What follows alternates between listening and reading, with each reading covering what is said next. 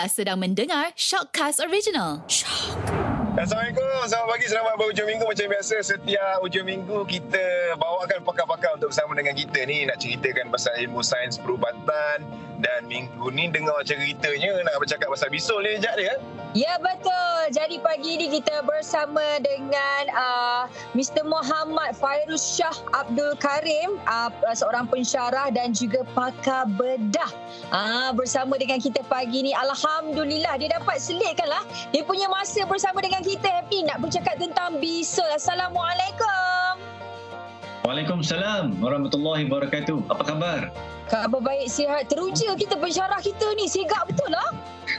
Terima kasih. Terima kasih. Uh, Okey. Doktor, kalau doktor tengok kita nampak sekarang macam dalam pertandingan choir eh Masing-masing dekat tangga Ya itulah, saya takut batu atas tu jatuh je tu.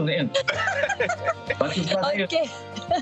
Okey, kita nak tanya dekat doktor. Doktor sebelum tu, tak busy ke doktor minggu ni? Kalau kita tengok kita masih lagi berdepan dengan pandemik COVID-19 kan? Tapi tengok doktor dalam keadaan macam steady je doktor hujung-hujung minggu ni.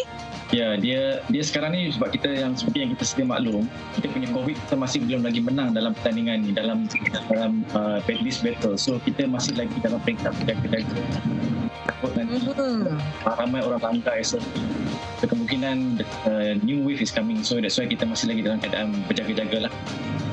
Okey, baiklah okay, dok. doktor. Kita Ha. cakap hari ni tentang bisul. Masalah bisul ni doktor. bisul Uh, Okey, kalau kita bercakap tentang apa bisul je memang kita semua tahu. Selalunya mak-mak ke nenek ataupun atuk kita mesti cakap, "Ah itu duduk atas bantal lah tu." Ha? Duduk atas bantal, tidur atas bantal lah tu sebab itulah terjadinya bisul. Betul ke sebenarnya doktor? kaedah saintifik je saya tak nampak dia punya connection between duduk atas bantal tu dan juga menyebabkan berlakunya bisul. Okey. Ah ah, Tapi okey doktor. kiranya tu macam Doktor, kiranya tu macam Kita boleh kira uh, macam mitos lah doktor kan Mungkin boleh jadi, mungkin boleh jadi sebagai mitos tapi ada setengah-setengah pantang larang yang kita tahu, yang kita sedar daripada uh, nenek moyang kita ni mungkin ada uh, penjelasannya tapi yang bahagian bisul ni saya tak nampak di mana dia punya kaitan between duduk atas bantal dan juga punggung tu. Mungkin bantal yang mahal mungkin tak ada tak ada bisul lah saya rasa.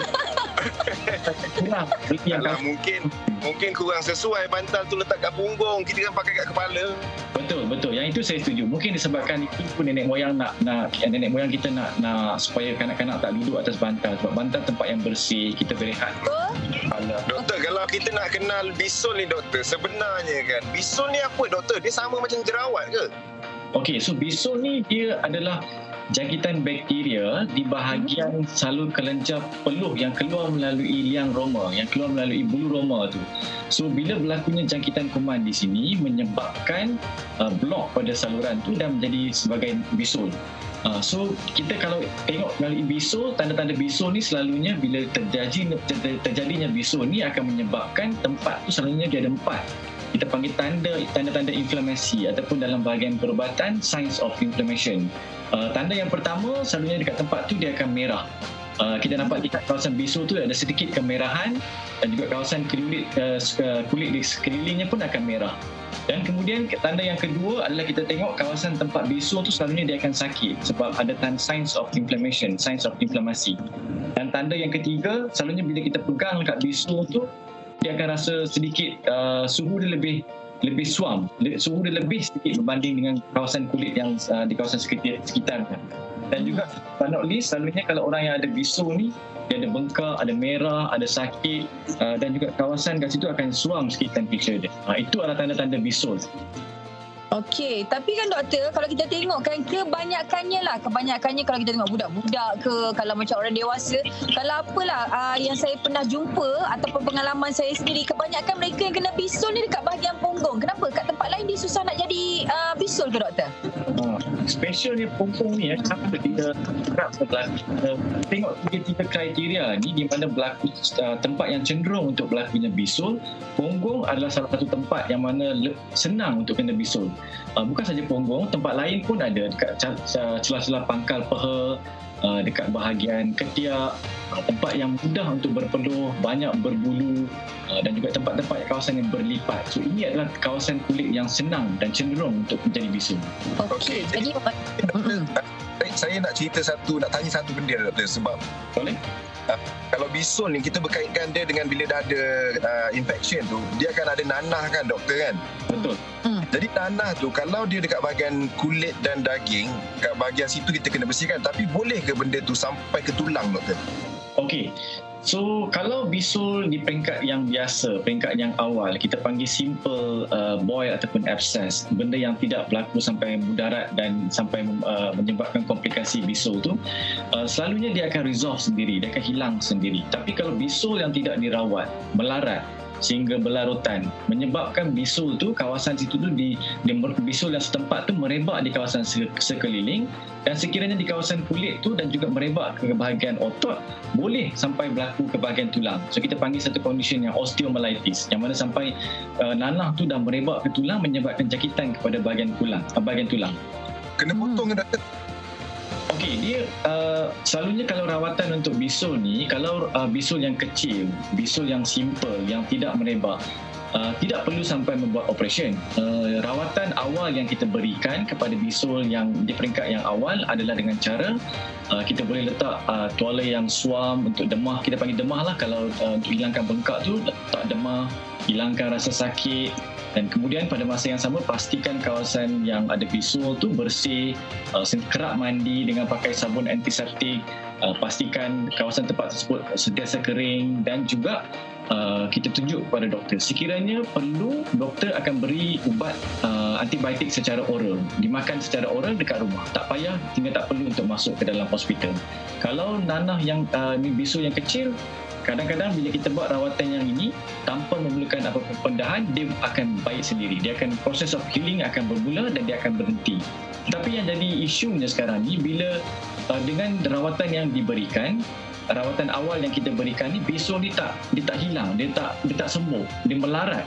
Sehingga dia melarat tu dia makan dalam kawasan orang Melayu panggil matang sehingga dia, dia dah, dah masak tu uh, itu yang akan jadi masalah tu. Sebab bila dah jadi seperti begitu uh, kita akan tengok pesakit dan sekiranya perlu kita akan masukkan pesakit ke hospital untuk bagi ubat antibiotik melalui salur darah. Kita panggil intravenous lah uh, bila dah ada bisul yang besar macam buah nangka tu macam buah buah yang, yang yang dah terlalu besar tu memang kena buat operation okay, memang kena buat pemudahan Okey, doktor, saya ada pengalaman uh, ada uh, rakan waktu zaman sekolah dulu, dia ada bisul dekat bahagian uh, tangan lengan dia ni. Mm-hmm. So masa uh, saya tengok uh, bisul dia tu macam dalam dia tu sebenarnya ada macam air kekuningan macam lendir macam itulah nanah tu. Mm-hmm. Jadi dipecahkan dekat depan kita So lendir ah dia, dia, dia apa lendir tu dia macam terkeluar macam lava tau. Macam ah. banyak sangat tanpa henti. So ah. bila saya ingat oh mungkin di satu kali dia bila dah pecahkan tu maknanya bisu tu takkan ada lagi. So setiap kali macam saya jumpa dia macam ada darah je keluar tau. Dia dia macam ada satu lubang yang macam dia tinggalkan dalam keadaan ni macam benda tu tak dibersihkan betul-betul. Jadi saya nak tanya kat doktor, maknanya kawan saya tu sampai bila-bilanya maknanya dia, dia tak boleh sihat ke? So saya tengok bulan pertama dia ada darah, bulan kedua pun benda yang sama sampai dia kata dia pun dah tak tahu nak buat apa dah. Awak ni kenapa main nanah orang ni? Bukanlah saya tengok dia ada nanah tapi saya tak sampai hati nak tegur. Saya tengok lah macam kesian lah. So dia letak plaster pun terkeluar juga darah dengan nanah dia tu. Oh, okey. So betul. Apa yang kita buat adalah selalunya bila pesakit datang dengan nanah tu kita akan tengok operation yang kita buat, pemudahan yang kita buat tu adalah kita panggil incision and drainage. Uh, kita buka sedikit di kawasan kulit tu, kawasan bisul tu.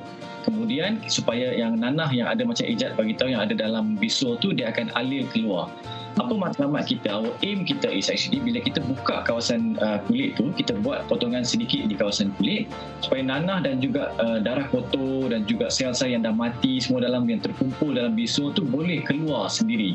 Uh, itu satu bila kita buat potongan. Dan kemudian bila kita buat operation tu bila, bila kita buat pembedahan tu kita akan cuci buang bersih semua yang kekotoran yang ada dalam kantung uh, bisul tu.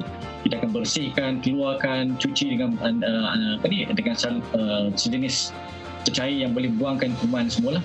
Dan pada masa yang sama kita akan tengok kulit bahagian atas bisul tu uh, kadang-kadang kalau kalau ijat ataupun uh, Kafi pernah tengok kulit yang atas bisul tu dia tak berapa cantik dia dah macam bereput dia dah lubang dia dah macam mati betul Uh, so kalau kulit-kulit yang macam ni yang dah mereput, dah lubang, dah, dah, dah tak, tak sihat ni, kita panggil dalam uh, bahasa perubatan kita panggil necrotic skin ni, apa kita buat? Kita buang kulit tu. Sebab kalau kita simpan kulit yang tak sihat ni, dia boleh merebak satu dan boleh jadi sumber daripada jangkitan kuman.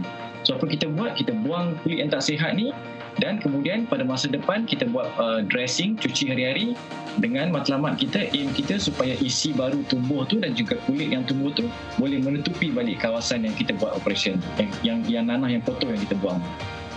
Dia bunyi dramatik. Tapi bila kita buat operation tu selalunya pesakit tak sedar lah. Dia akan bagi bius semua. Tapi kalau yang macam Ikat kata cucuk tu saya rasa macam itu tak sepatutnya buat lah. Tapi Ah, sebab dia kata kalau ah ah, mana hijab hilang? tak mungkin naik hutan belakang tu ya. kejap kejap jap jap jap call jap call jangan jangan call jap jap call kejap Orang tengah Okey. kerja kata. ah itu ah ajak dia sekali dah masuk tak boleh Ah, Okey okey sila sila doktor. Mungkin pesanan terakhir lah kot untuk mereka yang ada bisul sekarang ni tapi takut-takut nak berjumpa dengan doktor. Sebab cara doktor bercakap tadi rawatannya macam menggambarkan macam uh, ah seram. Ah, Eh? tapi mungkin ada rawatan lain ke kalau dia tak nak pergi jumpa doktor, doktor galakkan tak pergi uh, perubatan tradisional? Okey, okey. Dia dia macam ni. Se- secara rawak ni kita panggil secara rambangnya. Kalau bisul ni uh, saya punya nasihat adalah bila adanya bisul uh, di peringkat yang kecil, yang macam saya kata peringkat yang awal, peringkat yang tidak lagi melarat ataupun tidak komplikasi, uh, apa yang kita boleh buat adalah kita buat yang rawatan awal dahulu. Kita letakkan demah, kita bagi uh, ubat antibiotik dan kita cuba dengan bersihkan kawasan situ dengan harapan dia boleh sembuh. Sebab sekiranya kalau tak sembuh, memang kita kena datang hospital untuk rawatan yang lebih lanjut. Yang kita takut adalah bila kalau uh, pesakit terutamanya pesakit yang ada kencing manis, yang pesakit yang uh, imun, imunasi yang tidak berapa bagus, dia tak datang hospital, dia tak datang uh, bisul tu akan menjadi lebih lebih merebak, lebih berbahaya sehingga kadang-kadang boleh memudaratkan kesihatan seorang pesakit itu. So itu yang saya cadangkan kalau sekiranya bisul tu masih lagi di peringkat yang awal, kita dapatkan rawatan yang sepatutnya supaya prevent daripada dia jadi lebih mudarat. Uh, untuk advice nak mencegah bisul ni dia Uh, kita rasa, saya rasa uh, pencegahan lebih baik daripada kalau benda tu dah berlaku. So amalkan cara hidup yang sihat, amalkan makanan yang yang meningkatkan imunisasi badan dan sekiranya orang yang berbadan besar tu boleh exercise, kurangkan berat badan. Dan yang paling praktikal sekali uh, make sure kesihatan kulit tu bersih dan kalau boleh macam sebab kita pun pernah sekolah asrama. So kita pun faham uh, bila sekolah asrama ni dia fenomena suka kongsi towel ni. Suka kongsi tuala kongsi baju dan kawasan cadar yang tak berapa bersih. So ini boleh meningkatkan ataupun beri risiko kepada kena jangkitan kuman seperti ini so konsep sharing is caring tu tak boleh pakai dalam uh, untuk bisul ni.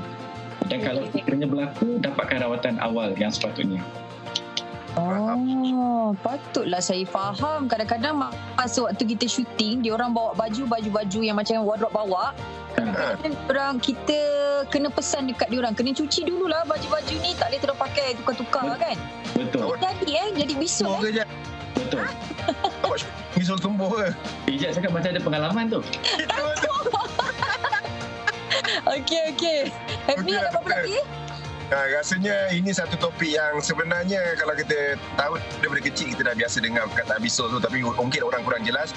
Jadi rasanya hari ini banyak kita belajar sikit walaupun sebelum ni kita cuma tahu bisul tu macam mana ada nanah sekarang kita dapat penjelasan yang lebih detail dan juga cara-cara nak mencegahnya lah. Terima kasih banyak-banyak lah doktor eh. Hari ini masuk pertandingan choir sama-sama dengan kita harap kita, kita menang ni.